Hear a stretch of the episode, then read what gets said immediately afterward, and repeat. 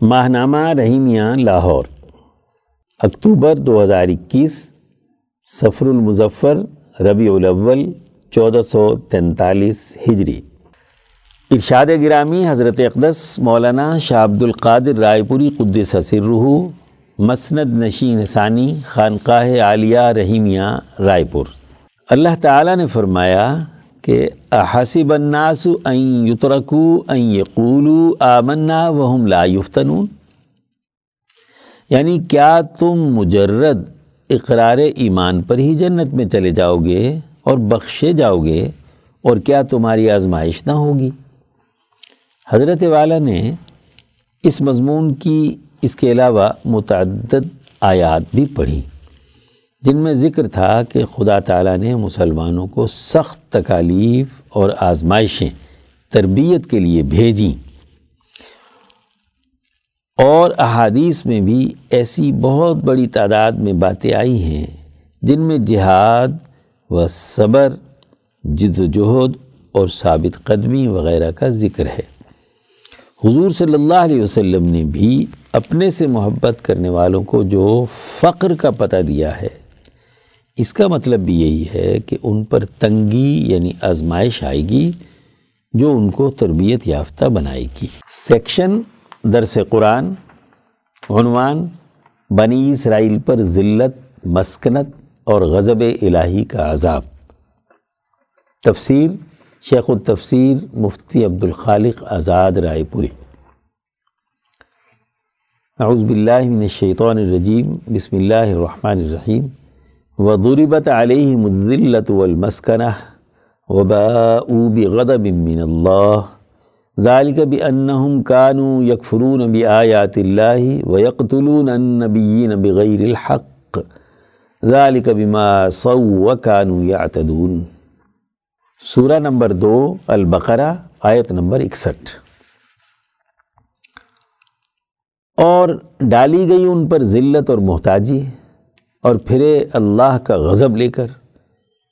یہ اس لیے ہوا کہ نہیں مانتے تھے احکام خدا بندی کو اور خون کرتے تھے پیغمبروں کا ناحق۔ یہ اس لیے کہ نافرمان تھے اور حد پر نہ رہتے تھے۔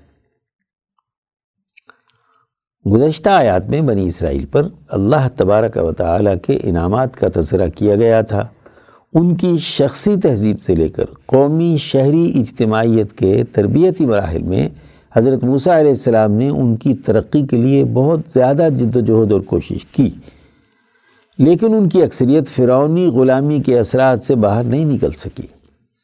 انہوں نے فرعون کی غلامی سے آزادی اور حریت حاصل ہونے، ان پر تورات ایسی اعلیٰ کتاب کے نازل ہونے، صحرائی زندگی کے انعامات، من و سلوہ حاصل کرنے پانی کی منصفانہ تقسیم، ابتدائی اجتماعیت سے لے کر قومی اجتماعیت ایسے بڑے انعامات حاصل کرنے کے باوجود حضرت موسیٰ علیہ السلام کے احکامات کی پوری پاسداری نہیں کی۔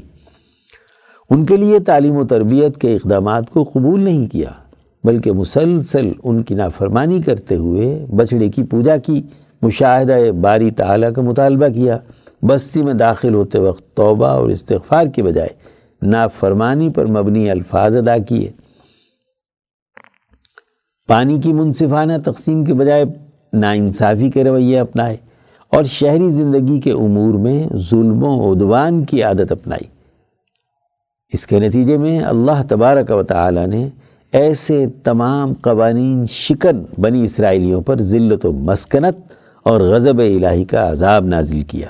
آیت مبارکہ کے اس جز میں ان کی اسی سزا اور عذاب کا تذکرہ کیا جا رہا ہے۔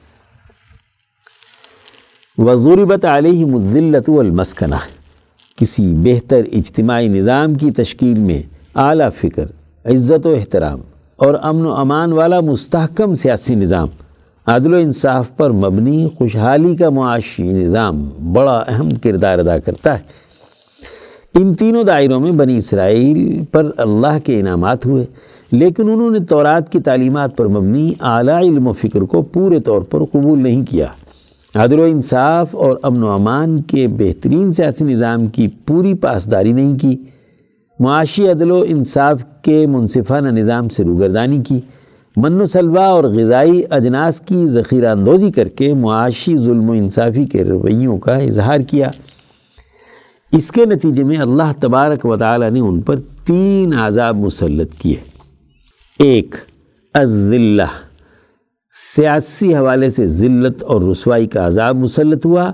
یہاں تک کہ ان کی انہی عادات و اتوار کے نتیجے میں ہمیشہ کے لیے وہ حکومت سے محرومی میں مبتلا ہوئے۔ حضرت شیخ الند مولانا محمود حسن فرماتے ہیں، ذلت یہ ہے کہ ہمیشہ مسلمان اور نصارہ کے محکوم اور ریت رہتے ہیں۔ کسی کے پاس مال ہوا تو کیا؟ اپنی مستقل اور آزاد قومی حکومت سے بالکل محروم ہو گئے، جو موجب عزت تھی۔ دو، المسکنہ۔ معاشی بے انصافی اور ظلم کے نتیجے میں ان پر معاشی حوالے سے مسکنت اور محتاجی مسلط کر دی گئی۔ حضرت شیخ الند رحمۃ اللہ علیہ فرماتے ہیں، محتاجی یہ ہے کہ اول تو یہود میں مال کی قلت رہی۔ اور جن کے پاس مال ہو بھی تو حکام یعنی اصل حکمرانوں وغیرہ کے خوف سے اپنے آپ کو مخلص اور حاجت مندی ظاہر کرتے ہیں۔ شدت حرص اور بخل کے باعث محتاجوں سے بدتر نظر آتے ہیں۔ اور یہ بھی درست ہے کہ تونگری بے دل است، نہ بے مال۔ معاشی آسودگی دل سے ہوتی ہے، نہ کہ مال سے۔ اس لیے کہ مالدار ہو کر بھی محتاج ہی رہے۔ تین وبا اوب غدب من اللہ۔ کوئی قوم اعلیٰ علم حاصل کرنے کے باوجود اس پر پورے طور پر عمل نہ کرے تو وہ غضب الہی کی مستحق ہو جاتی ہے۔ بنی اسرائیل کے پاس ایک اعلیٰ کتاب تورات کی صورت میں بنہان بن کر نازل ہوئی، لیکن انہوں نے اس کی پورے طور پر پاسداری نہیں کی۔ اس کے نتیجے میں اللہ کا غضب ان پر نازل ہوا۔ علم کی صحیح قدر نہ کی جائے اور اس کے تقاضوں کے مطابق پورا عمل نہ کیا جائے تو وہ قوم مغزوب علیہم بن جاتی ہے۔ اس لیے ان پر اللہ کا غضب نازل ہوا۔ حضرت شیخ الند فرماتے ہیں، عظمت اور عزت جو اللہ نے عطا فرمائی تھی، اس سے رجوع کر کے اس کے قہر و غضب میں آ گئے۔ اللہ تبارک و تعالی بیان فرماتے ہیں کہ انہوں نے تین بڑے جرائم کیے۔ ایک دال کا بھی انہم کانو یکفرون بھی آیات اللہ۔ اللہ تبارک و تعالی نے ان کی ترقی اور تہذیب کے لیے اور انسانیت کی رہنمائی کے لیے کلام الہی حضرت موسیٰ علیہ السلام اور دیگر انبیاء پر نازل کیا تھا، لیکن انہوں نے اللہ کی آیات کا انکار کیا۔ اللہ کے احکامات کو پس سے پشت ڈالا۔ اس سبب سے وہ عذاب الہی کے مستحق ہوئے۔ یہود کی پوری تاریخ اللہ کی آیات تورات، زبور، انجیل اور قرآن حکیم کے انکار اور توہین پر مبنی رہی ہے۔ دو، وَيَقْتُلُونَ النَّبِيِّينَ بِغَيْرِ الْحَقِّ۔ اللہ تبارک و تعالیٰ کی طرف سے جو انبیاء علیہ السلام ان کی تعلیم و تربیت کے لیے آئے اور انہیں برائیوں سے باز رکھنے کی کوشش کی، انہیں ناحق شہید کیا، انتہائی اذیتیں اور تکلیفیں دیں اور اپنی بری عادتوں پر ڈٹے رہے۔ تین ذالک بما سو وکانو یعتدون۔ کوئی قوم ظلم، ناانصافی اور نافرمانی کو اپنا رویہ بنا لے، تو وہ دنیا میں بھی عذاب کی مستحق ہوتی ہے اور آخرت کا عذاب تو بہت بڑا ہے۔ بنی اسرائیل عیسیان و عدوان پر کار بند رہے۔ عیسیان یہ ہے کہ اللہ کی مقرر کی ہوئی حدوں کی نافرمانی اور ان میں کمی اور کوتاہی کرنا۔ عدوان یہ ہے کہ ظلم و ناانصافی کو اپنی عادت اور رویہ بنا لینا، اس افراد و تفریط اور ظلم و زیادتی کے نتیجے میں اللہ تبارک و تعالی نے ان پر یہ عذاب مسلط کیا۔ سیکشن درس حدیث، عنوان رات کو گفتگو سے مستثنا لوگ۔ تحریر مولانا ڈاکٹر محمد ناصر جھنگ۔ عن عبداللہ ابن مسعود رضی اللہ عنہ۔ عن رسول اللہ صلی اللہ علیہ وسلم، لا ثمر الا لمسل او مسافر۔ سنن ترمزی حدیث نمبر دو ہزار سات سو تیس۔ سیدنا عبداللہ ابن مسعود رضی اللہ عنہ بیان کرتے ہیں، نبی اکرم صلی اللہ علیہ وسلم نے فرمایا، صرف نمازی اور مسافر لوگ شب کو گفتگو کر سکتے ہیں۔ نماز عشاء کے بعد بلا ضرورت جاگنے اور رات کو آنکھوں میں گزارنے سے اس حدیث مبارکہ میں منع کیا گیا ہے۔ تاہم صرف دو لوگوں کو رات کو جلد نہ سونے کی رخصت ہے، ایک عبادت میں مشغول شخص اور دوسرا وہ جو سفر کی حالت میں ہو۔ مذکورہ دو قسم کے اشخاص کے علاوہ اور لوگوں کو راتوں کو بلا وجہ جاگنے، قصہ گوئی، گپ شپ میں مشغول رہنے اور بے مقصد مجلس آرائی کرنے سے نبی صلی اللہ علیہ وسلم نے منع فرمایا ہے۔ آپ صلی اللہ علیہ وسلم نماز عشاء کے بعد عموماً جلد استراحت فرماتے تھے۔ رات کے آخری حصے میں تحجد اور ذکر و اذکار کے لیے بیدار ہو جاتے تھے۔ بعض حالات میں رات کے اکثر حصے میں آپ صلی اللہ علیہ وسلم سے دیر تک جاگنے کی روایات بھی منقول ہیں۔ ایسا اس وقت ہوتا تھا جب آپ صلی اللہ علیہ وسلم صحابہ اکرام کے ساتھ دینی امور پر گفت و شنید اور رہنمائی میں مشغول ہوتے تھے۔ اللہ تعالیٰ نے رات کو آرام کرنے کے لیے مختص کیا ہے، القرآن۔ البتہ قرآن ان لوگوں کی فضیلت بیان کرتا ہے جو رات کے آخری پہر اپنے رب کے سامنے کھڑے ہو کر اور سجدے کر کے اللہ کو راضی کرنے میں اپنا وقت قیمتی بناتے ہیں۔ القرآن۔ نیز ان لوگوں کو استثناء حاصل ہے جو دینی امور میں مشغول ہوں۔ یہ مشغولیت خواہ دین سیکھنے سکھانے کی ہو یا غلبہ دین کے عملی تقاضوں کی تکمیل کے لیے ہو۔ ان کے علاوہ راتوں کو جاگنا اس حدیث مبارکہ میں ناپسندیدہ عمل قرار دیا گیا ہے، جبکہ رات کو جلد سونا اور صبح جلدی اٹھنا پسندیدہ عمل قرار پاتا ہے۔ عصر حاضر کی غلط سماجی اقدار میں سے ایک نقصان دہ طرز عمل یہ ہے کہ رات گئے تک جاگنے کا رویہ رواج پا گیا ہے، بلکہ جلد سونے والوں پر تعجب کا اظہار کیا جاتا ہے۔ رات کی مجلس آرائیوں میں عموماً بے فائدہ اجتماعیت بے نتیجہ مباحثوں اور ناپسندیدہ طرز گفتگو کا چلن عام ہوتا ہے اور خلاف شرع امور کے وقوع پذیر ہونے کے امکانات بڑھ جاتے ہیں۔ اس غیر فطری طرز زندگی سے خرابی صحت کے ساتھ صبح اٹھ کر تحجد ادا کرنے کا مصنون مبارک عمل متروک ہوتا جا رہا ہے۔ بہت سے لوگ نماز فجر کی ادائیگی سے محروم رہ جاتے ہیں، جس سے روح کی پیمردگی اور بے سکونی جنم لیتی ہے۔ معمولات زندگی فطری دائر عمل سے خارج ہو جاتے ہیں اور زندگی بے برکت ہو جاتی ہے۔ ضرورت اس عمر کی ہے کہ ہم دن اور رات کے اپنے معمولات زندگی زیر نظر حدیث مبارک کی روشنی میں ترتیب دیں تاکہ دین و دنیا کی بھلائیاں نصیب ہوں۔ سیکشن صحابہ کا ایمان افروز کردار۔ عنوان حضرت عباس بن عبد المطلب کی بہادری۔ تحریر مولانا قاضی محمد یوسف حسن عبدال حضرت عباس ابن عبد المطلب رضی اللہ عنہ رسول اللہ صلی اللہ علیہ وسلم کے چچا تھے۔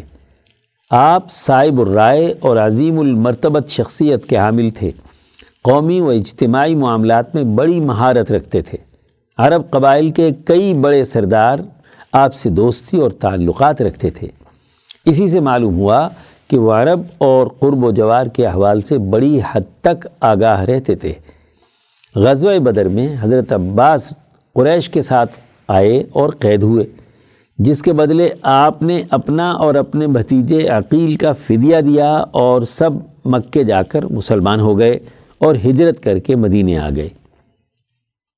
نبی اکرم صلی اللہ علیہ وسلم نے بیعت عقبہ میں اہل یسرب سے معاہدہ نصرت کے حوالے سے بات چیت کی تو آخری نتیجہ خیز مرحلے پر حضرت عباس شامل ہوئے اور انصار مدینہ سے بات کی کہ اس معاہدے کے مضمرات سے آگاہ رہیں کہ آپ لوگ محمد صلی اللہ علیہ وسلم کو مدینے میں جگہ دے کر سارے عرب سے جنگ کا اعلان کر رہے ہیں۔ اگر محمد صلی اللہ علیہ وسلم کا دفاع اپنی ہر چیز قربان کر کے کر سکتے ہیں۔ تو لے جائیں۔ ورنہ آپ صلی اللہ علیہ وسلم اپنے خاندان میں محفوظ ہیں۔ گویا اسلام کوئی معاہدہ دھوکے میں رکھ کر نہیں، بلکہ پورے شعور اور ادراک کے ساتھ کرتا ہے۔ حضرت جابر رضی اللہ عنہ فرماتے ہیں کہ رسول اللہ صلی اللہ علیہ وسلم نے حضرت حنزلہ بن نبی کو غزوہ طائف کے دن طائف والوں کے پاس بھیجا۔ چنانچہ حضرت حنزلہ نے ان سے بات کی۔ طائف والے انہیں پکڑ کر اپنے قلعے میں لے جانے لگے۔ تو حضور صلی اللہ علیہ وسلم نے فرمایا، کون ہے جو ان آدمیوں سے حنزلہ کو چھوڑا کر لائے؟ اسے ہمارے اس غزوے جیسا اجر ملے گا۔ اس پر صرف حضرت عباس بن عبد المطلب کھڑے ہوئے۔ طائف والے حضرت حنزلہ کو لے کر قلعے میں داخل ہونے والے ہی تھے کہ حضرت عباس ان تک پہنچ گئے۔ حضرت عباس بڑے طاقتور آدمی تھے۔ حضرت حنزلہ کو ان لوگوں سے چھین کر آپ نے انہیں گود میں اٹھا لیا۔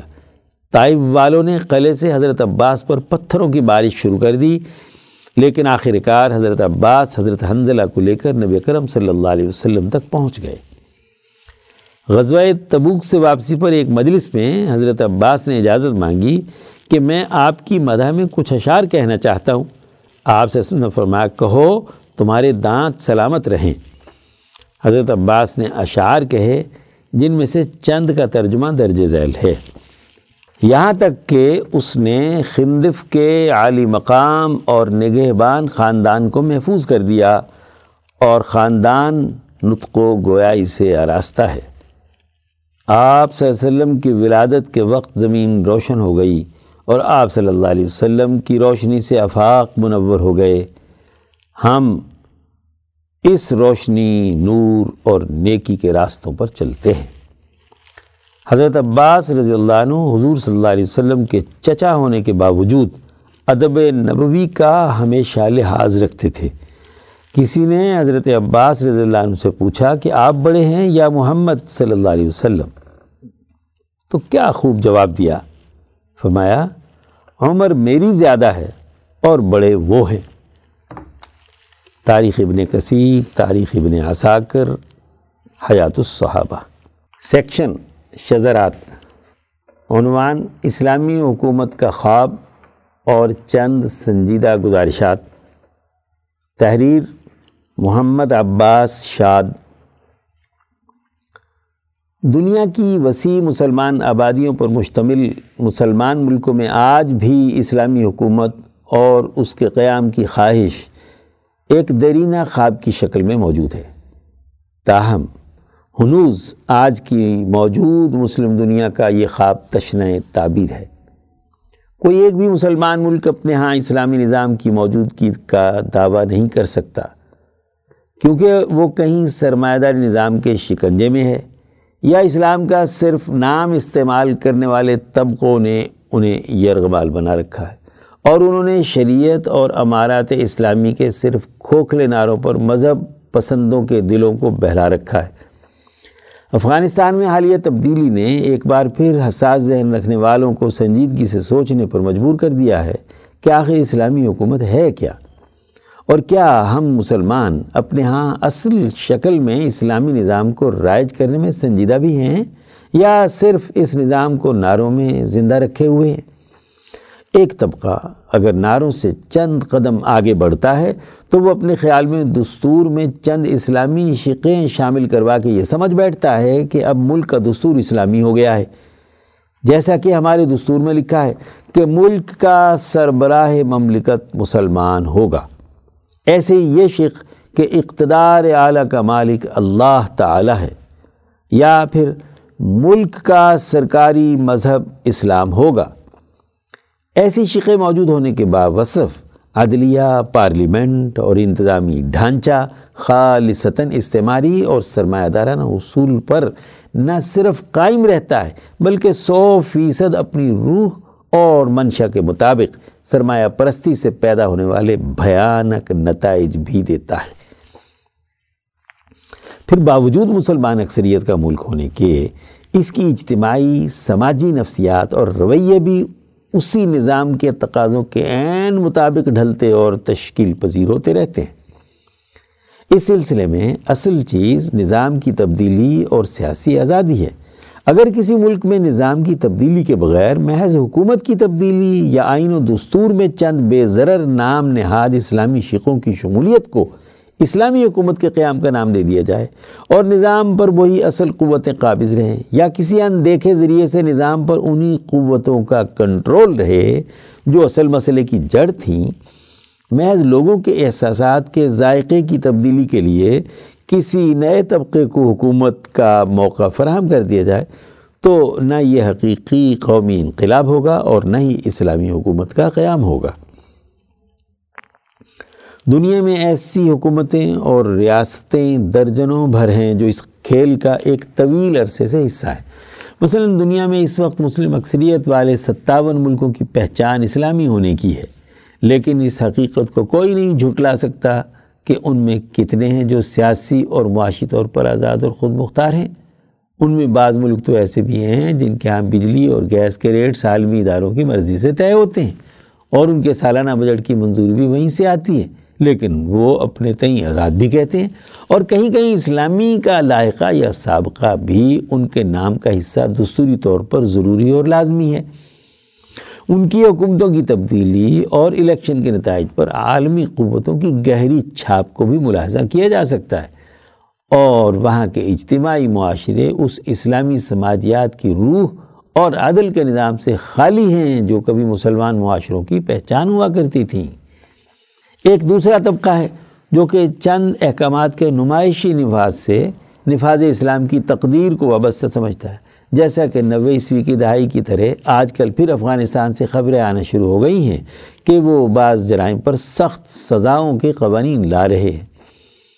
ان خبروں کی بنیاد پر ایک طبقے کے ہاں خوشی کی لہر دوڑ جاتی ہے۔ وہ سمجھتے ہیں کہ بس اب افغانستان میں اسلام آیا ہی چاہتا ہے۔ یا جیسے ہمارے ہاں ایک سخت گیر مارشاء اللہ کے دور میں دفتروں میں باجماعت نماز کی پابندی، زکوٰۃ کے نامکمل قانون کے نفاذ اور شریعت بل جیسے اقدامات سے ہمارے ہاں کے بعض طبقوں کو پاکستان میں مکمل اسلامی شریعت کے نفاذ کی امید بند چلی تھی۔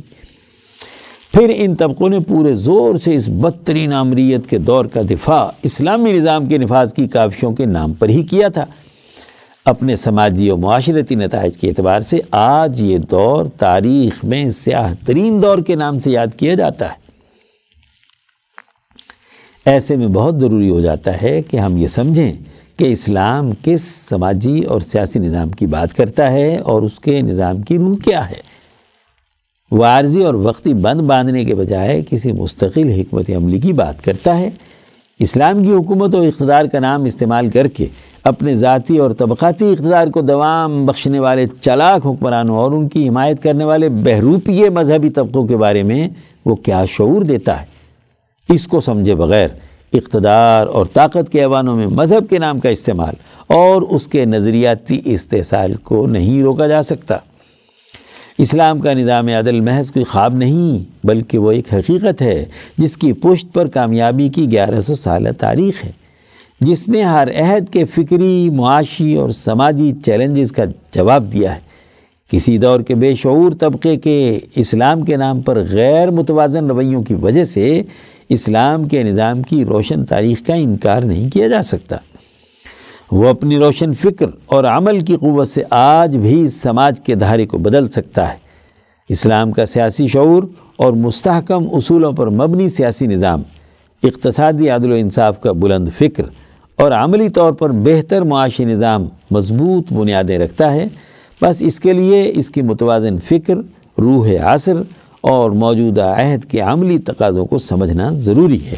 سیکشن افکار شاہ ولی اللہ، عنوان سماحت نفس، انسانیت کا تیسرا بنیادی خلق۔ مترجم مفتی عبد الخالق آزاد رائے پوری۔ امام شاہ ولی اللہ دہلوی رحمۃ اللہ علیہ حجت اللہ البالغہ میں فرماتے ہیں، انسانیت کے بنیادی اخلاق میں سے تیسرا اصول سماحت نفس ہے۔ سماحت نفس کی حقیقت اور معنویت۔ وہ یہ ہے کہ انسان کی ملکیت اپنی بہیمیت کے درج ذیل تقاضوں کے تابع اور ان کی فرما برداری اختیار نہ کرے۔ ایک، محض لذتوں کے حصول کی طلب اور خواہش۔ دو، کسی سے انتقام لینے کی چاہت اور لذت۔ تین، حد سے زیادہ غضبناک ہونے کی حالت۔ چار، روپے پیسے میں بخل اور کنجوسی سے محبت۔ پانچ، بہت زیادہ مال اکٹھا کرنے کی حرص اور لالچ سے محبت۔ چھ دوسروں کو حقیر سمجھتے ہوئے جاہ و مرتبت حاصل کرنے کی چاہت۔ الف۔ پس اگر ایک انسان میں سماحت نفس ہو، تو اس کے لیے ان پست عادات و اطوار اور ان کے برے رنگ سے چھٹکارا حاصل کرنا آسان ہو جاتا ہے۔ وہ ایسی حالت میں ہوتا ہے گویا کہ اس کے نفس پر کسی قسم کا کوئی رنگ موجود ہی نہیں۔ وہ اللہ کی رحمت کی طرف خالص ہو کر یکسو ہو جاتا ہے۔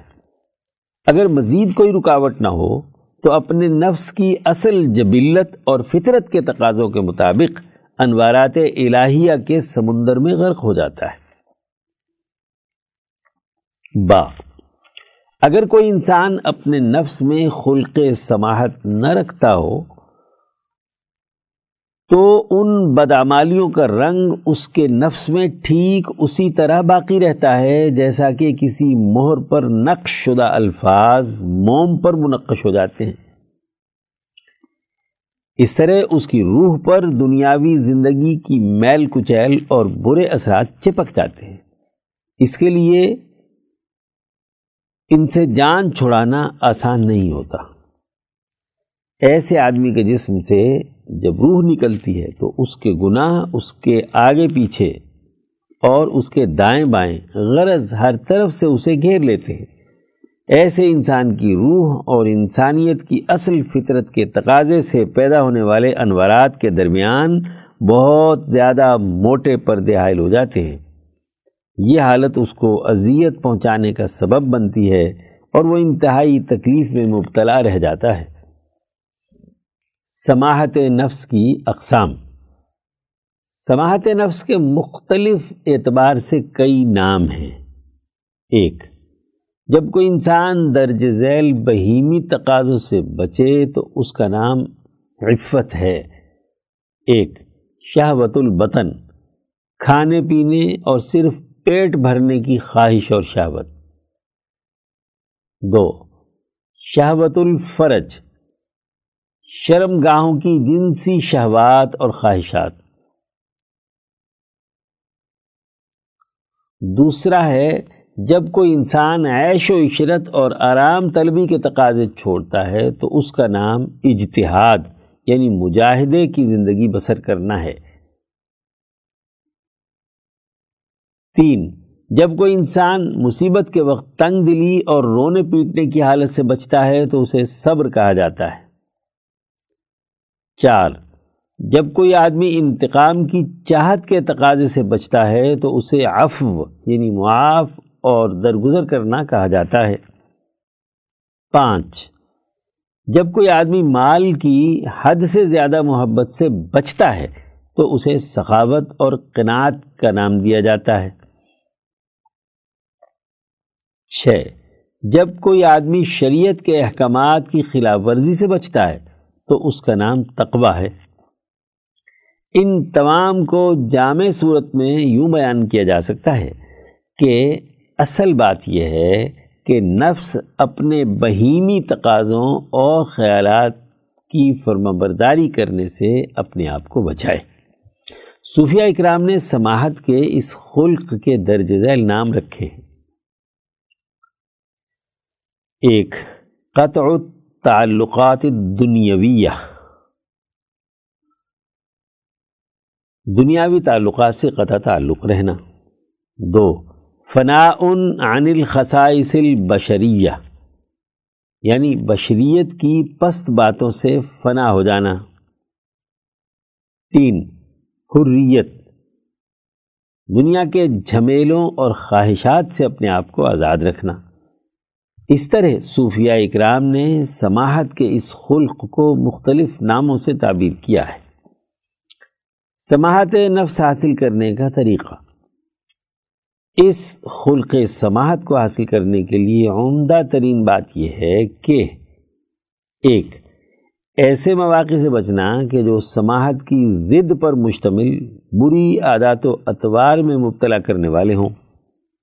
تو، ہر وقت اپنے دل میں اللہ تبارک و تعالی کے ذکر کو غالب کیے رکھنا۔ تین، اپنے نفس کو عالم بالا کی طرف متوجہ رکھنا۔ یہی مطلب ہے حضرت زید ابن حارثہ رضی اللہ عنہ کے اس قول کا کہ انہوں نے فرمایا، میرے نزدیک اس دنیا کے پتھر اور آبادی ایک برابر ہیں۔ اس پر نبی اکرم صلی اللہ علیہ وسلم نے اپنا کشف بیان کرتے ہوئے انہیں جنت کی خوشخبری دی۔ حضرت بریدہ رضی اللہ عنہ فرماتے ہیں کہ نبی اکرم صلی اللہ علیہ وسلم جنت میں داخل ہوئے تو آپ کا استقبال ایک نوجوان لونڈی نے کیا۔ تو آپ نے اس سے پوچھا کہ تم کس کی ہو؟ تو اس نے کہا، میں زید ابن حادثہ کی ہوں۔ تو آپ صلی اللہ علیہ وسلم نے حضرت زید کو اس کی خوشخبری سنائی۔ سیر اعلام النبلا جلد اول صفحہ دو سو تیس۔ من ابواب الاحسان، باب نمبر ایک، علم الشرائع والاحسان۔ سیکشن، تاریخ اسلام کے ناقابل فراموش واقعات۔ عنوان، اندلس کے علماء و سائنسدان۔ علامہ ابن رشد اندلسی۔ رحمۃ اللہ علیہ۔ تحریر مفتی محمد اشرف عاطف، لاہور۔ قرطبہ اندلس کے ایک بڑے فلسفی، طبیب، محدث فقی جن کا شہرہ پوری دنیا میں ہوا۔ ان کی کتابیں ترجمہ ہو کر یورپ میں پڑھی، پڑھائی جانے لگیں۔ جن کو دنیا ابن رشد مالکی اندلوسی کے نام سے جانتی ہے۔ آپ کا پورا نام ابو الولید محمد بن احمد بن محمد بن احمد بن رشد القرطبی الاندلسی ہے۔ آپ چودہ اپریل گیارہ سو چھبیس عیسوی کو پیدا ہوئے۔ آپ کے والد اور دادا قرطبہ کے قاضی رہ چکے تھے۔ گھر کا ماحول علمی تھا۔ والد کی نگرانی میں آپ کی تعلیم و تربیت ہوئی۔ ابن طفیل اور ابن اظہر جیسے مشہور علماء سے دینی علوم فلسفہ، قانون، علم الحساب اور علم فلکیات کی تعلیم حاصل کی۔ حصول علم میں اپنی تمام تر توانائیاں صرف کی۔ ان کے ہم اثر گواہی دیتے ہیں کہ انہوں نے اپنی زندگی میں سوائے دو راتوں کے کبھی مطالعہ کرنا نہیں چھوڑا۔ پہلی رات وہ تھی جب آپ کے والد کا انتقال ہوا اور دوسری رات وہ تھی جب آپ کی شادی ہوئی۔ علامہ ابن رشت علم و معرفت کے ذریعے کمال انسانی پر یقین رکھتے تھے۔ فلسفے کے ساتھ ساتھ حدیث و فقہ میں بھی کمال مہارت تھی۔ نہ وہ لغت پر بھی کمال کی دسترس تھی۔ مشہور شعراء متنبی اور حبیب کے اشعار کے حافظ تھے۔ تصنیفات کے حوالے سے دیکھیں تو انہوں نے ہر فن پر خامہ فرسائی کی۔ فلسفہ، طب فقہ و اصول فقہ، علم کلام، علم حیت علم نحو، الغرض۔ کسی بھی علمی موضوع کو تشنا نہیں چھوڑا۔ ان کی مشہور کتاب بدایت المجتہد فقہ مالکی پر مشتمل ہے۔ اسے علمی دنیا کی نہایت وقی کتاب ہونے کا شرف حاصل ہے۔ اس کا انداز انتہائی مؤثر ہے۔ مصنف سب سے پہلے کسی بھی مسئلے پر تمام فقہا کے دلائل پیش کرتے ہیں۔ اس کے بعد سبب اختلاف کا ذکر کرتے ہیں اور راجح موقف کی طرف اشارہ کرتے ہیں۔ تاہم، بہت سے مقامات پر صرف دلائل پر اکتفا کیا ہے اور فیصلہ قاری پر چھوڑ دیا ہے۔ علامہ ابن رشد امام مالک کے مقلد ہیں، لیکن وہ کسی موقع پر بھی جانبدار نظر نہیں آتے۔ یونان کے مشہور فلسفی ارستو کے فلسفے کی نہایت شرح و بست کے ساتھ تشریح کی۔ جن کے یورپ کی مختلف زبانوں میں ترجمے ہو چکے ہیں۔ ابن رشد کا موقف تھا کہ جو بھی انسانی اعضاء کے بارے میں علم حاصل کرے گا، اللہ پر اس کا ایمان اور پختہ ہو جائے گا۔ ابن رشد کے بارے میں مشہور ہے کہ وہ چونکہ فلسفی اور معقولات کے عالم تھے، اس لیے ان کو تصور سے کوئی دلچسپی نہیں تھی۔ جبکہ حقیقت یہ ہے کہ وہ تصور سے بہت زیادہ متاثر تھے۔ ان کا موقف تھا کہ فلاسفہ کے لیے اس بات کی زیادہ گنجائش ہے کہ وہ قرآن حکیم کی تفسیر کرے، کیونکہ وہ سائنس اور فلسفے کی سچائیوں کو زیادہ جانتے ہیں۔ حقیقت یہ ہے کہ وہ علوم کا مرکز اور منبع تھے، لیکن دیگر اہل علم کی طرح ان پر بھی آزمائشیں آئیں۔ ہسپانوی خلیفہ یعقوب نے ابن رشد کی تصنیفات پر پابندی لگا دی اور انہیں جلا وطن کر دیا۔ وہ مراکش چلے گئے اور وہیں دس ستمبر گیارہ سو اٹھانوے عیسوی کو تقریباً بہتر سال کی عمر میں وفات پائی۔ سیکشن ملکی معیشت، عنوان افغانستان کو درپیش معاشی چیلنجز، تحریر محمد کاشف شریف، راول پنڈی۔ یورپی نوآبادیاتی نظام کو ختم ہوئے نصف صدی سے زائد ہو چلے۔ لیکن ہم گزشتہ ساٹھ ستر سالوں کے بدترین تجربے اور ابتلاؤں کا سامنا کرنے کے باوجود یہ نہیں سمجھ سکے کہ آزادی کس کہتے کسے ہیں؟ ہمیں نام نہاد آزادی تو مل چکی ہے، لیکن یہ بات طے ہے کہ ہم اپنے سیاسی اور خصوصاً معاشی فیصلے کرنے میں آزاد نہیں۔ بجلی، گیس اور پیٹرول کی قیمتیں ہم سے بازو مروڑ کر طے کروائی جاتی ہیں۔ عالمی مالیاتی ادارے ہمارے سالانہ بجٹ کی منظوری دیتے ہیں۔ یہ ایک ایسی حقیقت ہے جس سے ہر عاقل اور بالغ انسان واقف ہے۔ لیکن حیرت ہے کہ جب افغانستان میں طالبان کی صورت میں سیاسی تبدیلی رونما ہوئی تو ہمارے سیاسی و مذہبی قائدین اسے آزادی اور انقلاب سے تعبیر کرنے لگے۔ اس واقعے کو ابھی ایک ماہ کا عرصہ گزرا ہے کہ سب کو آٹے دال کے بھاؤ کی پڑ گئی ہے۔ افغانستان میں سیاسی تشکیل کیا ہوتی ہے؟ اس سے بڑھ کر ملک کیسے چلے گا کا سوال سب کی زبان پر ہے۔ عالمی امدادی تنظیموں کی مدد کے بغیر طالبان حکومت صرف ایک ماہ تک ملکی غذائی ضروریات کو پورا کر سکتی ہے۔ اس کے بعد قریباً ڈیڑھ کروڑ نفوس پر بدترین قحط سالی کا خطرہ منڈلا رہا ہے۔ اقوام متحدہ کی سربراہی میں منعقد ہونے والی کانفرنس برائے امدادی فنڈ میں دیگر ممالک نے ایک اشاریہ ایک ارب ڈالر کی امداد کا اعلان کیا ہے۔ اس پر افغان وزیر خارجہ امیر خان متقی نے ان کا شکریہ ادا کیا ہے اور اس رقم کو شفافیت کے ساتھ خرچ کرنے کی یقین دہانی کروائی ہے۔ لیکن ہم پاکستانیوں کو تو اس بات کا وسیع تجربہ ہے کہ یہ امداد محض امداد نہیں ہوگی، اس کی شفافیت کی آڑ میں عوامی بہبود کے کلیدی منصوبوں پر عالمی ادارے اور این جی اوز براجمان ہو جائیں گی اور مغربی عوام کے ٹیکس کا پیسہ بڑے مضبوط اور منظم طریقے سے ان ممالک کے نمائندہ سرمایہ داروں کے خزانوں میں منتقل ہوتا رہے گا۔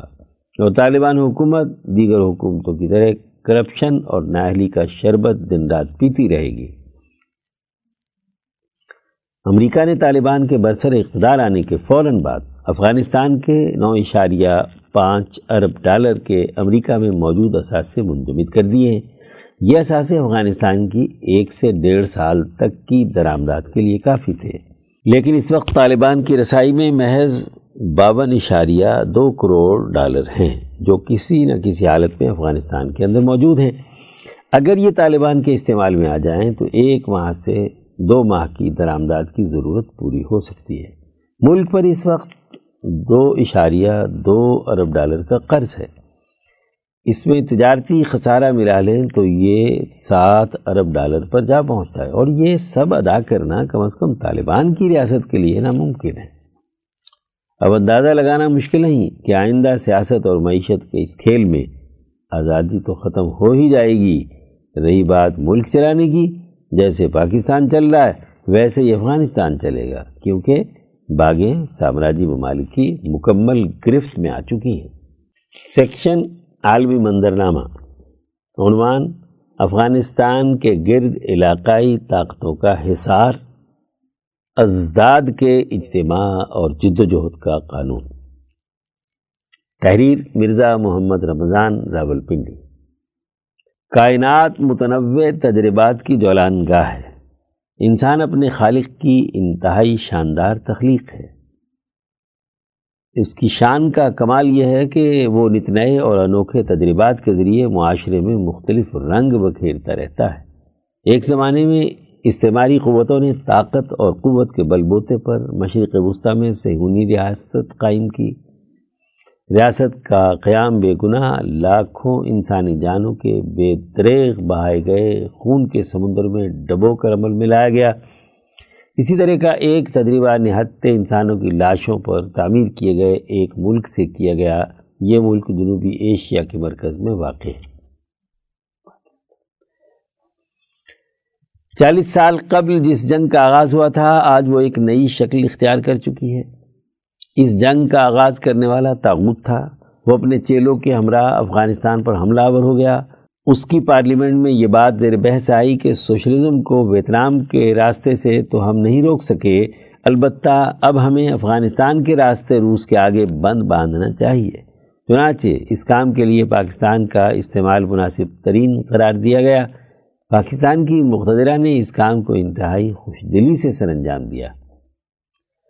چودہ اپریل انیس سو اٹھاسی عیسوی کو سوئٹزرلینڈ کے شہر جنیوا میں افغانستان سے سوویت فوجوں کے انخلاء کے معاہدے پر دستخط ہوئے۔ یہ معاہدہ چھ سال کی مسلسل کوششوں کے نتیجے میں تشکیل پایا تھا۔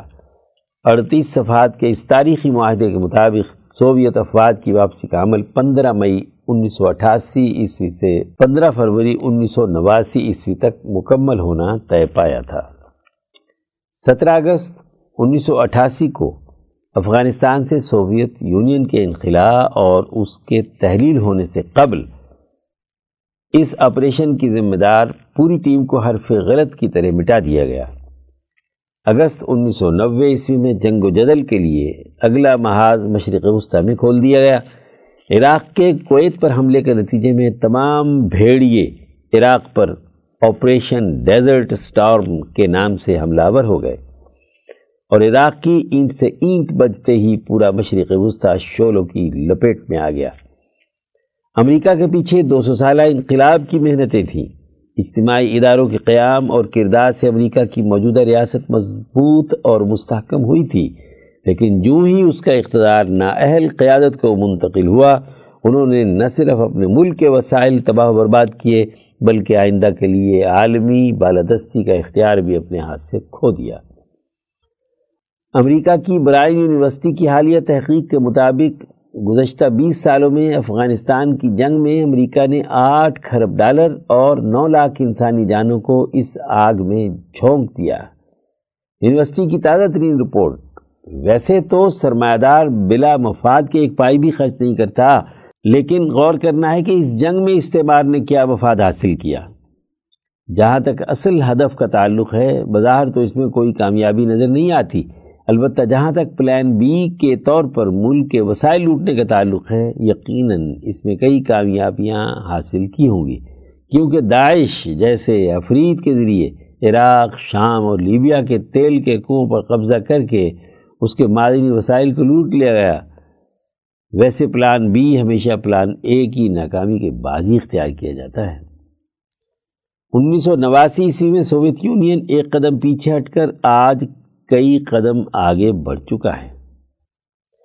گیارہ اگست دو ہزار اکیس کو قطر کے دارالحکومت دوحہ میں روس کی میزبانی میں ہونے والے چار ملکی روس، چین، امریکہ اور پاکستان مذاکرات کے نتیجے میں امریکہ کی حمایت یافتہ اشرف غنی کی حکومت کو پیچھے ہٹا دیا گیا۔ انہوں نے طالبان کے لیے راستہ صاف کر دیا۔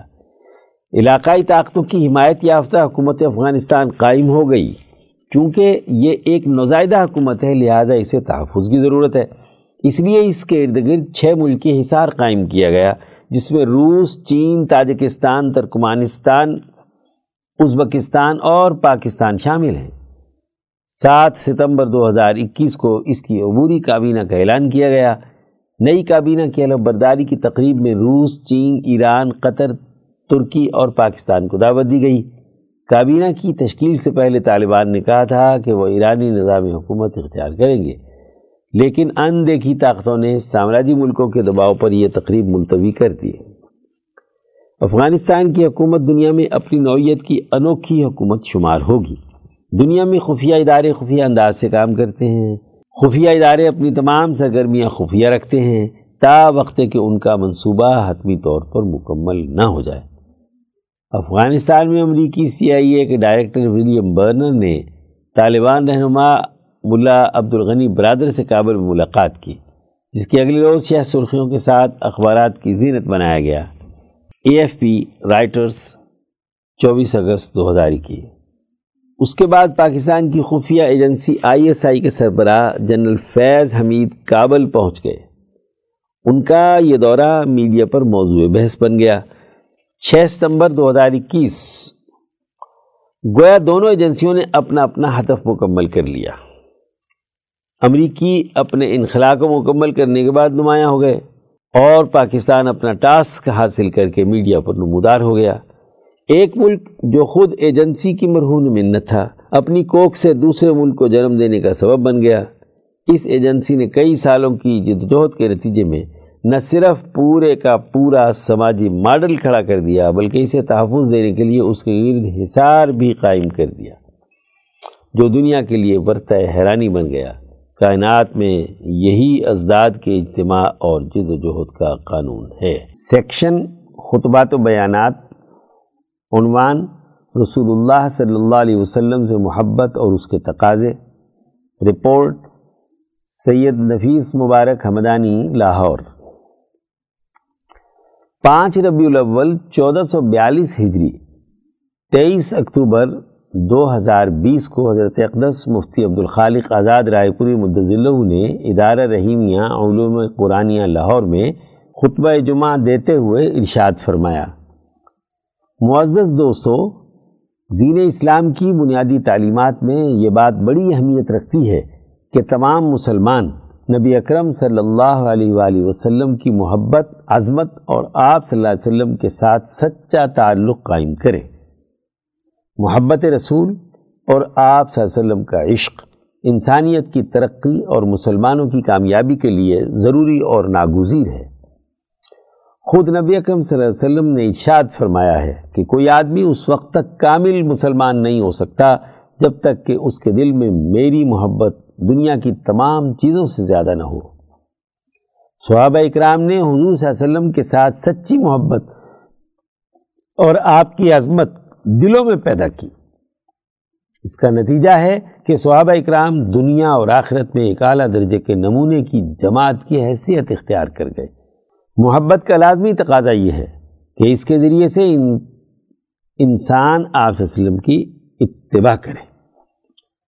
جو آپ صلی اللہ علیہ وسلم نے احکامات دیے ہیں، ان کے مطابق زندگی بسر کرے یہاں رسمی محبت مطلوب نہیں ہے، بلکہ وہ محبت جو انسان میں یہ جذبہ پیدا کر دے کہ جو محبوب کے اعمال ہیں، جو ان کی صفات ہیں، جو ان کی سیرت ہے، اس سیرت کو اپنے دل و دماغ میں اتارے اور اس کے مطابق جد و جہد اور کوشش کرے۔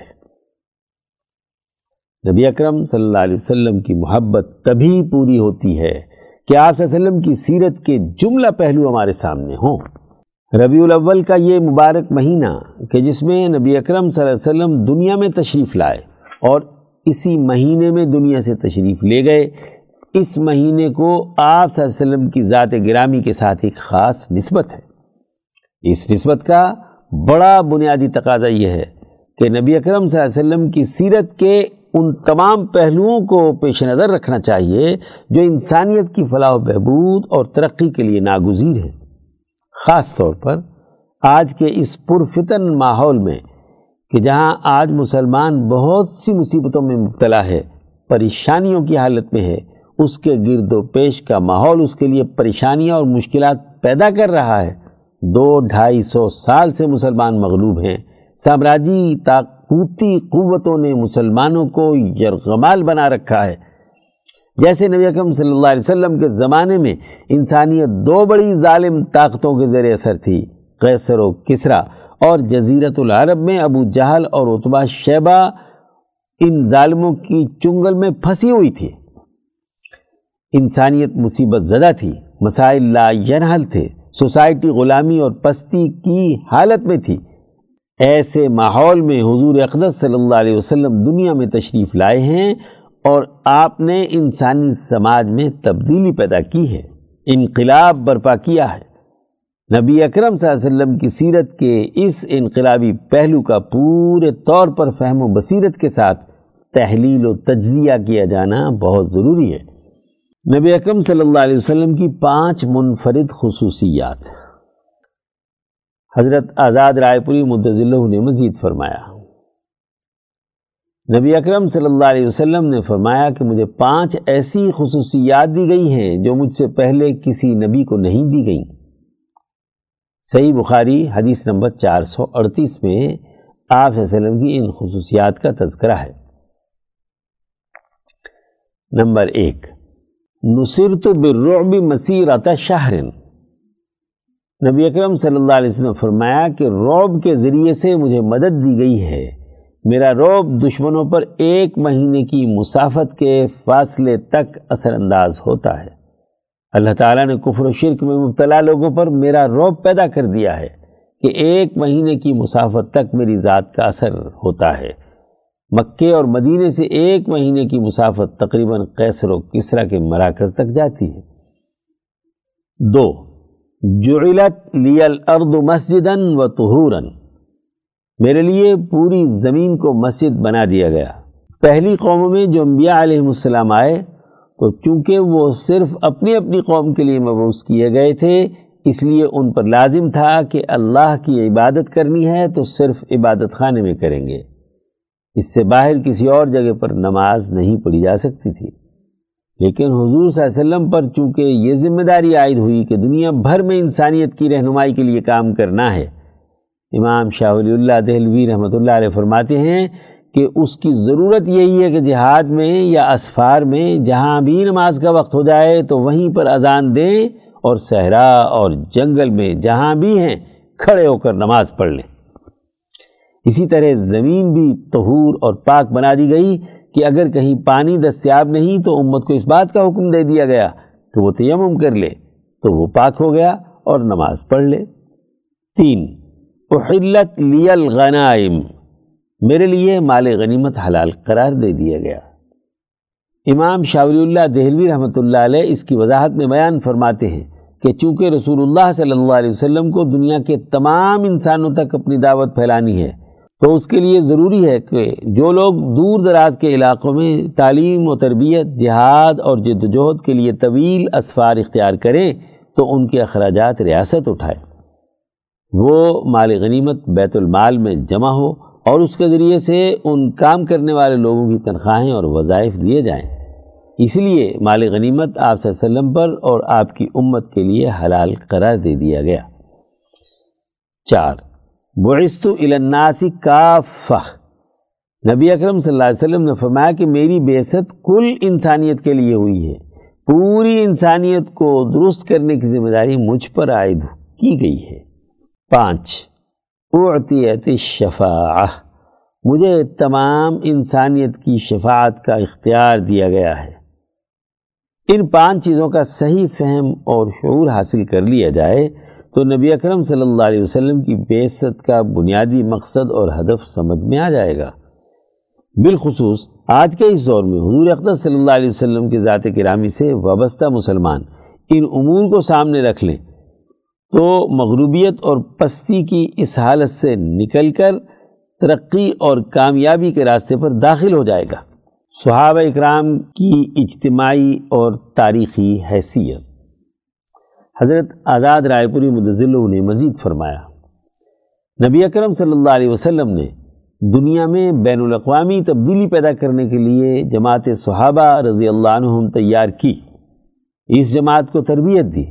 اس طرح صحابہ اکرام کی بھی بیست ہوئی تھی۔ یہی حقیقت سمجھنے کی ہے۔ ہمارے یہاں ربیع الاول کے مہینے میں صرف ذات قدسی صفات حضور اقدس صلی اللہ علیہ وسلم کی ذات گرامی پر تو بڑی بات ہوتی ہے۔ لیکن آپ صلی اللہ علیہ وسلم کی جماعت صحابہ پر گفتگو نہیں ہوتی۔ حالانکہ جماعت صحابہ رضوان اللہ علیہم آپ کی نائب بن کر آپ کے مشن کو بین الاقوامی سطح پر غالب کرنے کے لیے مبعوث ہوئی ہے۔ اور یہ بیست کا لفظ خود نبی اکرم صلی اللہ علیہ وسلم نے صحابی کے لیے استعمال کیا ہے۔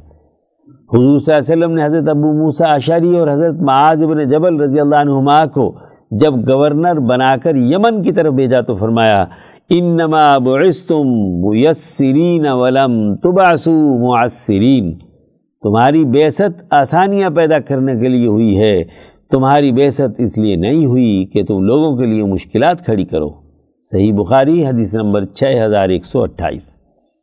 آج جو سب سے بڑے فتنے پیدا ہو رہے ہیں، وہ جماعت صحابہ کی اجتماعیت اور ان کی جماعتی حیثیت کو نظر انداز کرنے کی وجہ سے ہے حضور صلی اللہ علیہ وسلم کی محبت اور آپ کی شان میں مناقب کے تو بہت زمین و آسمان کے قلابے ملائے جاتے ہیں۔ لیکن آپ صلی اللہ علیہ وسلم کی جماعت کا تذکرہ ہی گول کر دیا جاتا ہے۔ صحابہ کی عظمت دلوں سے نکال دی گئی ہے۔ صحابہ کی اجتماعی طاقت اور قوت کو نظر انداز کر دیا ہے۔ بھائی، وہ صحابہ جو نبی اکرم صلی اللہ علیہ وسلم کے مشن کے اعلی کار بن کر آپ کی طرف سے مبوس ہوئے۔ اور آپ صلی اللہ علیہ وسلم کی طرف سے پیغامبر بن کر بیست کی ذمہ داریوں کو ادا کرتے ہوئے، جنہوں نے حضور صلی اللہ علیہ وسلم کے بعد بالخصوص قیصر و کسرا کو شکست دی اور دنیا کے چپے چپے پر پھیل کر دین کے غلبے کے لیے کردار ادا کیا۔ ان صحابہ کا تذکرہ ہی غائب ہے۔ صحابہ کے تذکرے کے بغیر حضور صلی اللہ علیہ وسلم کی سیرت کیسے مکمل ہو سکتی ہے؟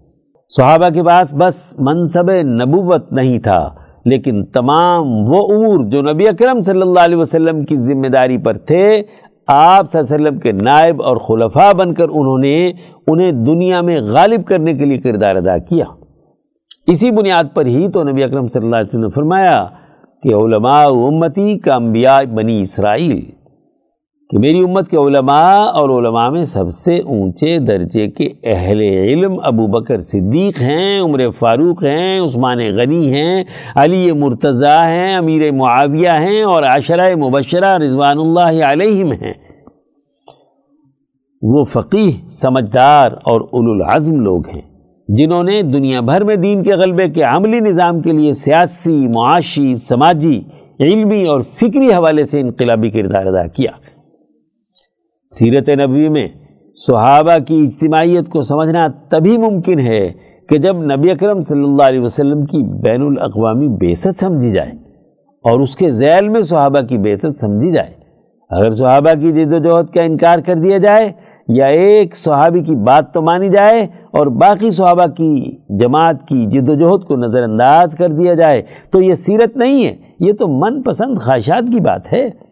حقیقی انقلاب اور رسول اللہ صلی اللہ علیہ وسلم کی انقلابی کاوشیں۔ حضرت آزاد رائے پوری مدضل نے مزید فرمایا۔ حضرت امیر معاویہ رضی اللہ عنہ نے نبی اکرم صلی اللہ علیہ وسلم کی یہ حدیث نقل فرمائی ہے کہ الاسلام یالو ولا یولا علیہ۔ سنن دار قطنی حدیث نمبر دو سو ترپن۔ خبردار لوگوں رسول اللہ صلی اللہ علیہ وسلم نے فرمایا، اسلام غالب ہوتا ہے، اسلام مغلوبیت کو قبول نہیں کرتا۔ آج مغلوبیت ہماری سوسائٹی پر مسلط ہے اور ہم نے اس مغلوبیت کو دین سمجھ کر قبول کر رکھا ہے۔ یہ کیسا دین ہوا؟ اگر ہم نبی اکرم صلی اللہ علیہ وسلم کی سیرت کو انقلابی نقطۂ نظر سے نہیں سمجھتے، تو پھر سیرت کا مکمل مفہوم بھی سامنے نہیں آتا۔ یہ بڑی بنیادی سی بات ہے۔ آج کل ایک بڑا فضول سا سوال کیا جاتا ہے کہ جی سارے مسلمان ہی تو ہیں، تو مسلمان معاشروں میں انقلاب لانے کا کیا مطلب ہے؟ کیا ان کو اسلام سے اٹھا کر کسی اور طرف لانا ہے؟ عام طور پر جب بھی انقلاب کا لفظ بولا جائے تو لوگوں کے دماغ میں ایک ہی بات آتی ہے کہ جو انقلاب کی بات کر رہا ہوگا وہ روسی ہوگا یا چینی ہوگا، کیونکہ انقلاب روسیوں نے برپا کیا یا چینیوں نے۔ کیا روسیوں اور چینیوں نے ٹھیکہ اٹھایا ہوا ہے کہ انقلاب صرف وہی لائے ہیں؟ انقلاب کہتے کسے ہیں؟ انقلاب نام ہے تبدیلی کا، کفر و شرک سے نکل کر توحید کی طرف آنے کا۔ انقلاب نام ہے ظلم سے نکل کر عدل کی طرف آنے کا۔ انقلاب نام ہے غلامی سے نکل کر حریت اور آزادی کی طرف آنے کا۔ انقلاب نام ہے بھوک اور غربت کو ختم کر کے معاشی خوشحالی پیدا کرنے کا۔ انقلاب نام ہے، ظلم کی جھوٹی حکومت ختم کر کے عدل و انصاف کی سچی حکمرانی قائم کرنے کا۔ کیا یہ انقلاب رسول اللہ صلی اللہ علیہ وسلم نے برپا نہیں کیا؟ آپ نے تو تیئیس سال کی مدت میں اس جزیرت العرب کی سیاست بدل دی، معیشت بدل دی، تہذیب بدل دی، ثقافت بدل دی، حکومت بدل دی، نظام بدل دیا۔ حضور صلی اللہ علیہ وسلم پر وہی آئی تو ابو جہل کی جہالت اور ظلم پر مبنی حکومت تھی۔ حضور صلی اللہ علیہ وسلم دنیا سے گئے تو حضرت ابو بکر کی عدل و انصاف اور امن و امان اور توحید اور ایمان کی حکومت قائم ہو گئی تھی۔ یہ انقلاب نہیں تو اور کیا ہے؟ اور انقلاب کس کو کہتے ہیں؟ کیا ظلم کی سیاحرات مسلط رہنی چاہیے؟ کیا اس وقت دنیا میں عالم اسلام کے مسلمان ممالک کی کوئی سیاسی یا معاشی حیثیت ہے؟ عالمی طاقتی قوتوں نے افغانستان تباہ کر دیا، کشمیر تباہ کر دیا، بوسنیا تباہ کر دیا، صومالیہ تباہ کر دیا، افریقہ میں مسلمانوں کی تباہی برپا کر دی۔ اور ابھی کہتے ہیں جی مسلمانوں کو انقلاب کی ضرورت نہیں ہے۔ اصلاح کرتے ہوئے تو ڈھائی سو سال ہو گئے، تمہیں کوئی اصلاح ہوئی؟ کوئی تبدیلی آئی؟ دین انقلابی ہے اور نبی اکرم صلی اللہ علیہ وسلم کی سیرت بھی انقلابی ہے اور یہ انقلاب جماعت صحابہ کو مانے بغیر نہیں آ سکتا۔ نبی اکرم صلی اللہ علیہ وسلم کی انقلابی جدوجہد اور سیرت کو اس تناظر میں سمجھنا مسلمان کی ذمہ داری ہے۔ غفلت سے نکلنے کی ضرورت ہے۔ سیرت کے حوالے سے نبی اکرم صلی اللہ علیہ وسلم اور ان کی جماعت کا انقلابی کردار سمجھنے کی ضرورت ہے۔ اللہ تعالیٰ ہمیں سیرت کے جامع پہلوؤں کو سمجھنے اور اس پر عمل کرنے کی توفیق عطا فرمائے۔ آمین۔ مہمان کالم زاویہ نظر۔ عنوان میڈیا کارٹل۔ کووڈ خبروں پر پبلک ڈسکورس کیسے تشکیل ہوا؟ تحریر محمد اکمل سمرو، لاہور۔ کیپٹلزم کی بقا منافع کی نئی راہیں تلاش کرنے پر منحصر ہے۔ گزشتہ ایک صدی کے دوران عالمی سطح پر کساد بازاری، افراد زر یا تفریط زر پیدا ہونے کا موجب بھی کیپٹلزم ہے۔ دنیا کو ڈیڑھ برس سے کرونا کے باعث ایک عالمی بحران کا سامنا ہے۔ اس بحران کے دوران بین الاقوامی اداروں نے انسانی جان کے تحفظ کا نام لے کر عام آدمی کی زندگی کو اجیرن کیا ہے۔ چنانچہ کرونا وائرس سے متعلق میڈیا کے بطن سے ایک مخصوص بیانیہ تشکیل دیا گیا اور پھر اس بیانیے کو عالمی سطح پر رائج کرنے کی ٹھوس منصوبہ بندی کی گئی۔ World Health Organization W H O کی رپورٹ کے مطابق کرونا وائرس سے متاثرہ افراد کی ہلاکت کی شرح صفر اشاریہ تیئیس فیصد ہے۔ یعنی ننانوے اشاریہ ستتر فیصد متاثرہ افراد محفوظ ہیں۔ تاہم، اس کے باوجود وائرس کا خوف مسلط کرنے کے لیے عالمی سطح پر ون وائس میڈیا کا استعمال کیا گیا اور وائرس سے متعلقہ تشکیل کردہ پیغام اور خبروں کو ادارتی پالیسی کا حصہ بنایا گیا۔ چنانچہ، اس کے لیے میڈیا کے توسط سے ایجنڈا سیٹنگ اور political economy of communication theories کا استعمال ہوا۔ گویا ون وائس میڈیا کے تحت چار عناصر پر مبنی ایڈیٹوریل پالیسی کا نفاذ ہوا۔ اول، وبائی مرض سے پوری انسانیت کی بقا کو خطرہ ہے۔ دوم، وائرس زدہ افراد کا کوئی علاج نہیں۔ سوم، عالمی سطح پر انسانوں کو محفوظ کرنا ناگزیر ہے۔ چہارم، اس وائرس سے بچاؤ صرف ویکسینیشن میں ہی پنہا ہے۔ ان چار پہلوؤں پر ہر فرد کی رائے سازی کا ہدف مین سٹریم میڈیا کو سونپا گیا۔ اب ہمیں میڈیا کے آپریشن اصولوں کی بنیاد پر اس پروپیگنڈا تکنیک کو سمجھنا ہے۔ کرونا وائرس کے پھیلاؤ سے قبل جولائی دو ہزار انیس میں برطانیہ اور کینیڈا کے اشتراک سے Global Conference on Media Freedom کا انعقاد ہوا۔ اس کانفرنس میں بی بی سی کے ڈائریکٹر جنرل ٹونی ہال نے اپنے خطاب میں کہا، گزشتہ مہینے بی بی سی کے تحت ایک اہم خفیہ اجلاس ہوا، جس میں عالمی ٹیک کمپنیوں اور خبروں کے اشاعتی اداروں کو مدعو کیا گیا۔ ٹرسٹڈ نیوز سمٹ نامی اس اجلاس کا مقصد تعصب اور غلط خبروں پر مبنی معلومات کے بڑھتے ہوئے خطرے کو روکنے کے لیے پلان آف ایکشن تیار کرنا تھا۔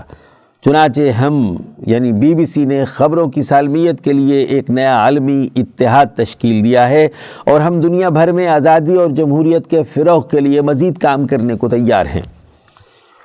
European Broadcasting Union E B U Facebook Financial Times, First Draft, Google, the Hindu اور دی وال سٹریٹ جرنل نے بطور پارٹنر اجلاس میں شرکت کی۔ یہ عالمی اتحاد در حقیقت ایسے انتباہی نظام کا جنونی آغاز تھا جس کی جڑیں سرمایہ داریت کے مفادات میں پیوست ہیں۔ انسانی جان کو خطرہ کے نام پر یا انتخابات کے دوران جمہوریت دوستی کے نام پر مستقبل میں خبروں کا متن اور مواد میڈیا صارفین تک پہنچانا اس بیٹھک کا مقصد تھا۔ اس اتحاد کے تصور کی پیدائش کہاں ہوئی؟ یہ بھی انتہائی دلچسپ ہے۔ دو ہزار انیس میں برطانیہ میں خبروں کو کنٹرول کرنے کی غرض سے ہاؤس آف لارڈز نے Select Committee for Democracy and Digital Technology تشکیل دی۔ اس کمیٹی نے Digital Technology and Resurrection of Trust کے نام سے ایک سو ترپن صفحات پر مبنی رپورٹ شائع کی، جس میں درج ہے کہ روزمرہ ایک ارب تہتر کروڑ صارفین فیس بک کا استعمال یوٹیوب پر روزانہ ایک ارب گھنٹہ واچ ٹائم، گوگل پر روزانہ ساڑھے تین ارب سرچز اور ٹویٹر پر روزانہ پچاس کروڑ ٹویسٹ ہوتے ہیں۔ یہ اعداد و شمار سوشل میڈیا کی بڑھتی ہوئی اہمیت کے تناظر میں پیش کیے گئے۔ رپورٹ میں لکھا گیا کہ واٹس ایپ اور فیس بک کے ذریعے سے کووڈ سے متعلق متبادل معلومات، جنہیں ٹی این آئی نے جھوٹی معلومات کہا ہے، پھیلائی جا رہی ہے۔ دوران انویسٹیگیشن اس کمیٹی کے سامنے بی بی سی کی جانب سے ان معلومات کو کنٹرول کرنے کے لیے ٹھوس اقدامات کرنے کی یقین دہانی کرائی۔ اس دوران جون دو ہزار انیس میں بی بی سی کی ویب سائٹ پر احمد رزاق کے نام سے غلط معلومات سے نمٹنے کے عنوان سے مضمون شائع ہوا، جس میں معلومات کو کنٹرول کرنے کے لیے بی بی سی کے اقدامات سے آگاہ کیا گیا۔ بی بی سی پر شائع ہونے والے مضمون کی ابتدا یوں تھی۔ پروپیگنڈا دھوکہ دہی، آزادانہ تقریر کو دبانا ہر معاشرے کا مسئلہ ہے۔ لیکن حالیہ برسوں میں جعلی خبریں اور غلط معلومات کی بنیاد پر پبلس ڈسکورس تشکیل پا رہا ہے۔ اس مضمون میں اینٹی ویکسرز تحریک کو گمراہ کن اور خطرناک معلومات پھیلانے کا موجب قرار دیا گیا۔ مضمون میں ان معلومات کی روک تھام کے لیے الگوریدم کی مداخلت تجویز کی گئی، جس کا مقصد online information ecosystem کو کنٹرول کرنا تھا۔ الگوریدم تکنیک کے ذریعے معلومات کو فلٹر کیا جاتا ہے۔ ہاؤس آف لارڈز کی کمیٹی کی رپورٹ کی بنیاد پر Trusted News Initiative T N I کے مقاصد طے کیے گئے۔ چنانچہ بی بی سی کی صدارت میں ہونے والے مذکورہ اجلاس میں کورونا وائرس سے متعلق پبلس ڈسکورس کلامیہ کی تشکیل کے لیے معلومات تک رسائی اور پھیلاؤ کے میکانزم کو عملی درجے میں نافذ کرنے کی حکمت عملی طے ہوئی۔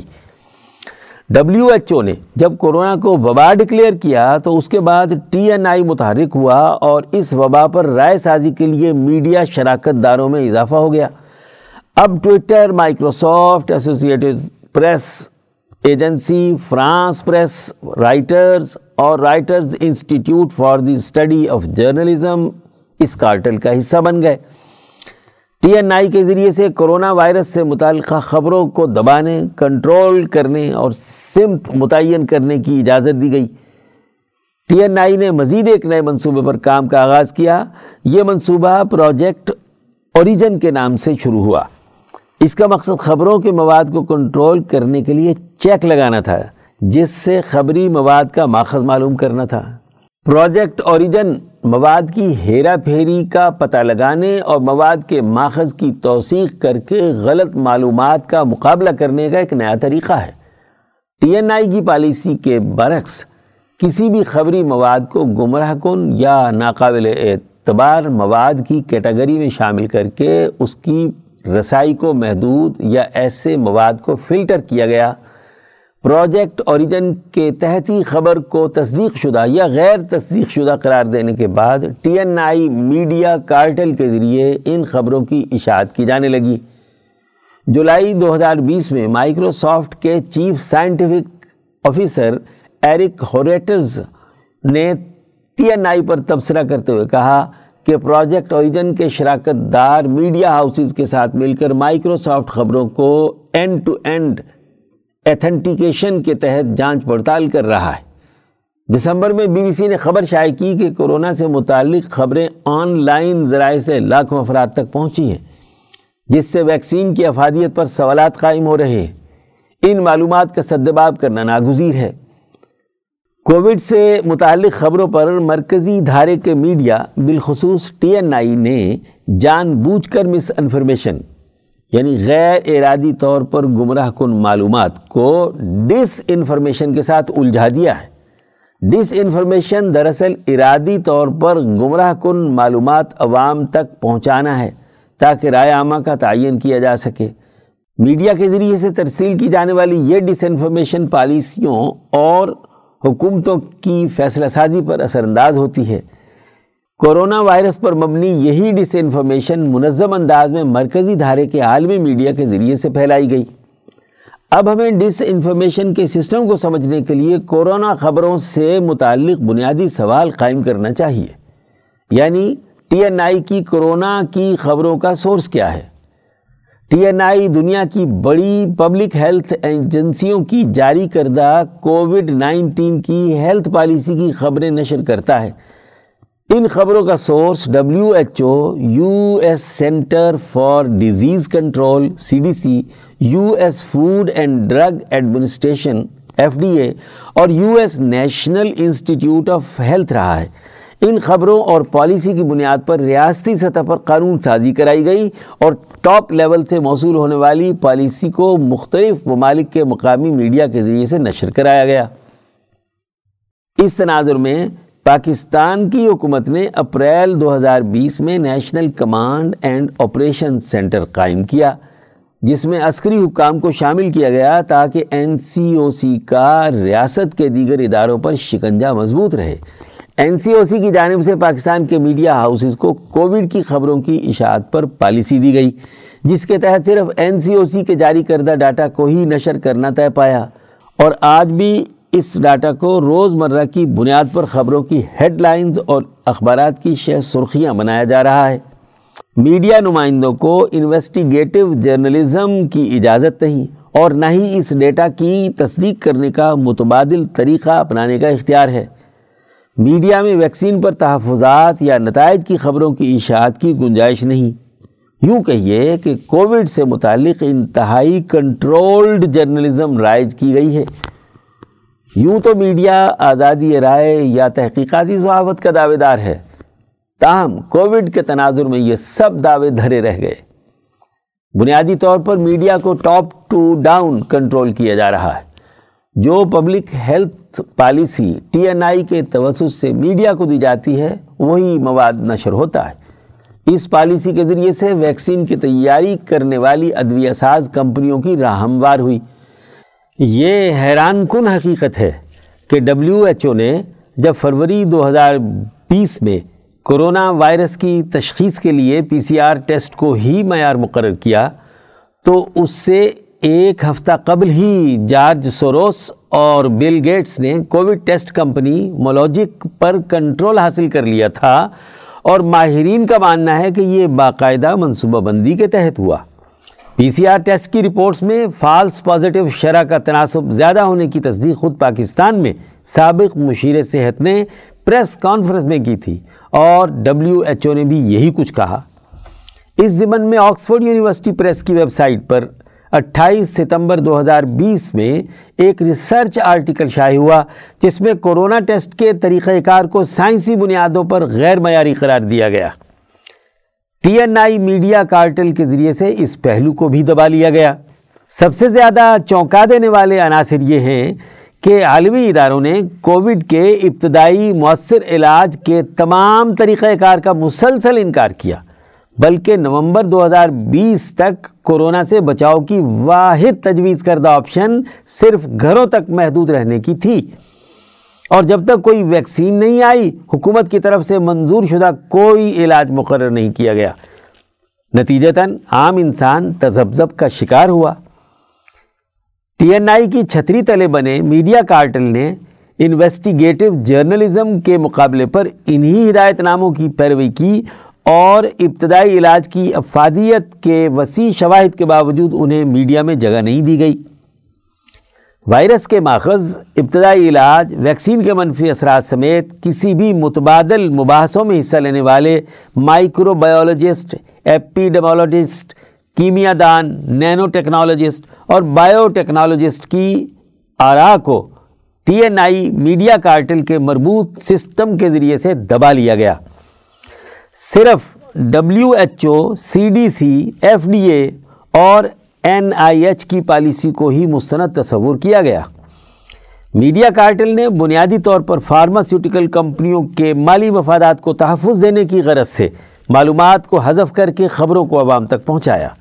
یہی وجہ ہے کہ دنیا بھر میں ویکسین کے منفی اثرات اور اس کے باعث ہونے والی اموات کو بھی خبروں میں جگہ نہیں دی گئی۔ T N I network کے توسط سے کورونا سے بچاؤ کا حل صرف ویکسینیشن کو ہی قرار دیا گیا۔ اور اس پالیسی کے ذریعے سے عالمی سطح پر دو ارب انیس کروڑ انسانوں کو ویکسین لگا دی گئی ہے۔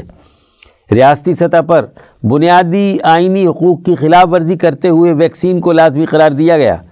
یہ پالیسی عالمی اداروں کے دباؤ کے باعث نافذ ہوئی۔ میڈیا کارٹل کے ذریعے سے قدرتی امیونٹی سسٹم کی حوصلہ افزائی کرنے کی بجائے ویکسین کے ذریعے سے امیونٹی ڈیولپ کرنے کو ترجیح دی جا رہی ہے۔ تجارتی اصولوں پر قائم میڈیا ڈس انفارمیشن کی قیادت کر رہا ہے۔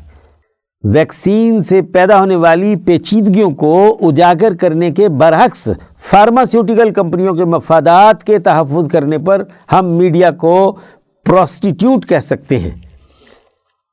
معلومات کی ادارہ داری کی اس صنعت میں انفلوئنسرز کی مداخلت ہے۔ جس میں تھنک ٹینک کے سہولت کار اور ایسے ماہرین کی تحقیق کو خبروں و تجزیوں کا حصہ بنایا گیا ہے، جن کی تحقیق کی فنڈنگ بھی انہی کمپنیوں سے ہوتی ہے۔ پاکستان کے میڈیا ہاؤسز اسی کارٹل کے فراہم کردہ زاویوں کی اشاعت مسلسل تکرار کے ساتھ کر رہے ہیں، تاکہ کورونا کا خوف مسلط رکھ کر مالی فوائد سمیٹے جا سکیں۔ سیکشن منظوم کلام عنوان، نعت رسول مقبول صلی اللہ علیہ وسلم۔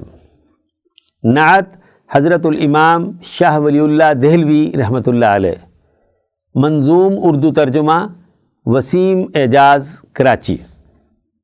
وصلی علیک اللہ یا خیر خلقہ۔ وصلی علیک اللہ یا خیر خلقہ۔ ویا خیر معمول ویا خیر واہبی۔ ویا خیر من یرجا لکشف رضیت ویا خیر من یرجا لکشف رضیت ومن جودہ قد فاق جود السحائب. وانت مجیری من حموم ملمت وانت مجیری من حموم ملمت اذا انشبت فی القلب شر المخالبی